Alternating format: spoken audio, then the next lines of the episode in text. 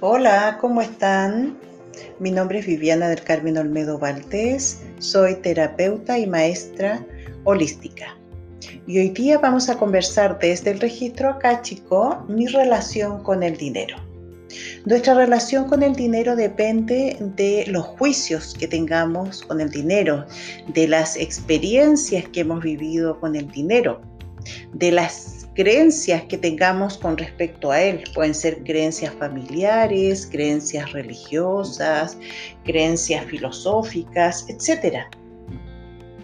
El dinero es simplemente un objeto, por decirlo así, objeto porque son billetes, son monedas, son papeles, eh, un objeto de intercambio donde si yo doy algo, me pagan con ese objeto.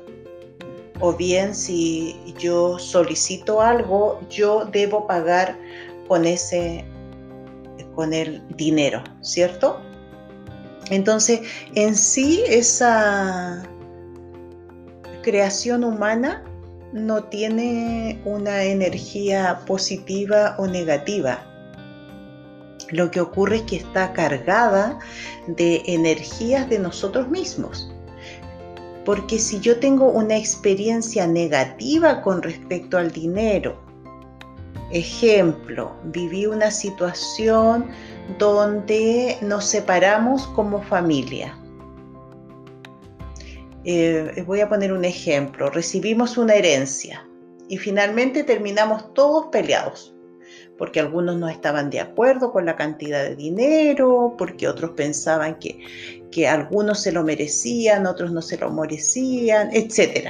Muchas cosas, muchas situaciones.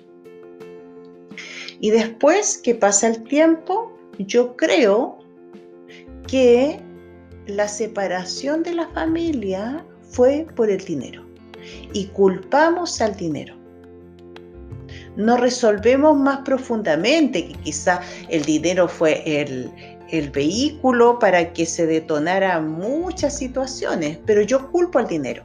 Entonces, como yo culpo al dinero que mi familia se separó, va a quedar en mí la creencia que el dinero hace que las personas se separen.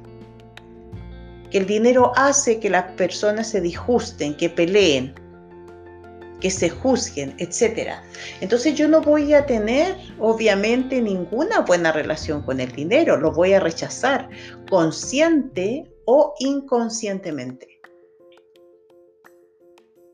Porque cargué al dinero de mis propias creencias, de mi propia experiencia, que quizás si yo me diera el tiempo para revisar mejor la relación que yo tenía con mi familia, van a salir otras situaciones, que no, el dinero no fue el culpable. Al revés, un ejemplo al revés, es decir, positivo. Em, siempre he tenido dinero en mi vida, por lo tanto mi vida se me ha hecho fácil en el sentido que he ido a buenos colegios, he viajado, he tenido una casa bonita, he tenido alimentación, cualquier servicio que necesitaba, salud, lo que sea estaba al alcance de mi mano. Entonces, por esas vivencias, por esas situaciones que yo viví, le pongo al dinero una carga de positivismo que el dinero es lo mejor que hay, es espectacular. Entonces, lo cargo, lo cargo de positivo, de energías positivas.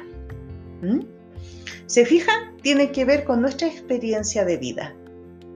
También puede ser que a alguien le llegue el dinero con facilidad a su vida, pero que no le dé ninguna importancia. Llega el dinero y así como llega se va. La persona no lo mira, no le agradece, no lo honra, no le da ninguna importancia. Entonces, estamos viéndolo desde el punto de vista que el dinero es una energía. El dinero no se va a sentir atraído tampoco por la energía de esa persona y esa persona no se siente atraído por la energía del dinero. Entonces siempre va a estar esa situación de que el dinero llega a mi vida pero se me va. También podría ser otra situación que llega a mi vida dinero, pero yo me aferro al dinero y no lo suelto. Y no lo suelto y si necesito algo no, no lo voy a obtener porque prefiero tener el dinero conmigo y estar pasando carencias. Entonces, en estos dos casos, ¿qué tengo que hacer? En el primero, agradecer, darme cuenta que me llegó dinero, tomar conciencia, tomar conciencia de que el dinero está ahí, en mis manos, o en mis bolsillos, o en el banco, donde sea. Agradecerle, porque a través de él voy a obtener muchas situaciones materiales que para mí son importantes. Honrarlo como una energía de intercambio. Y en el otro caso, en que me aferro a él, ir revisando, ¿por qué me aferro al dinero?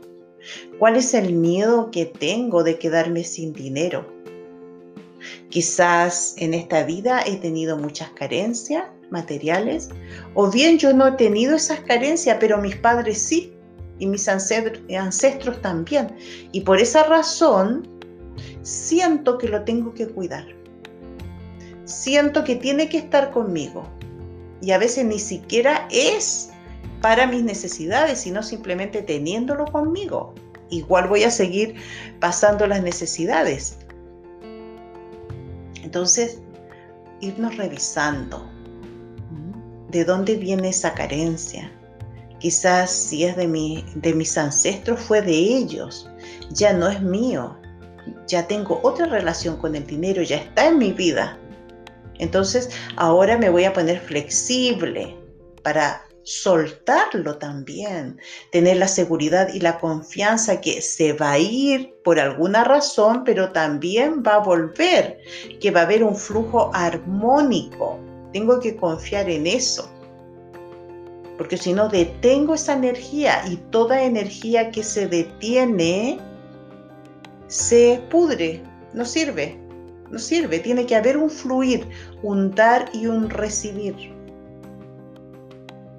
Y en la otra situación que yo les decía como que no lo miro, no lo agradezco, no me interesa, lo dejo en cualquier lado, tengo que agradecerle, le agradezco para que así también se produzca una relación más ah, armónica con el dinero.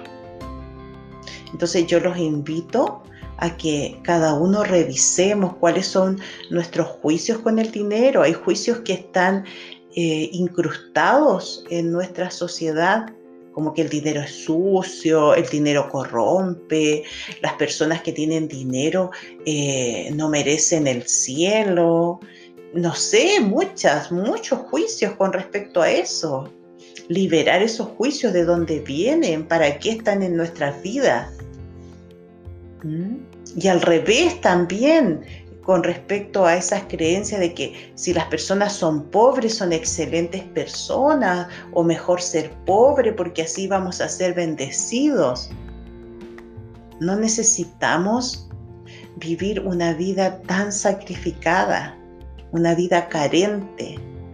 Somos seres de energía y obviamente todo lo que no está en nuestra vida y que es necesario es porque hay un bloqueo porque hay algo que no me permite crearlo. ¿Y que no me permite crearlo yo mismo?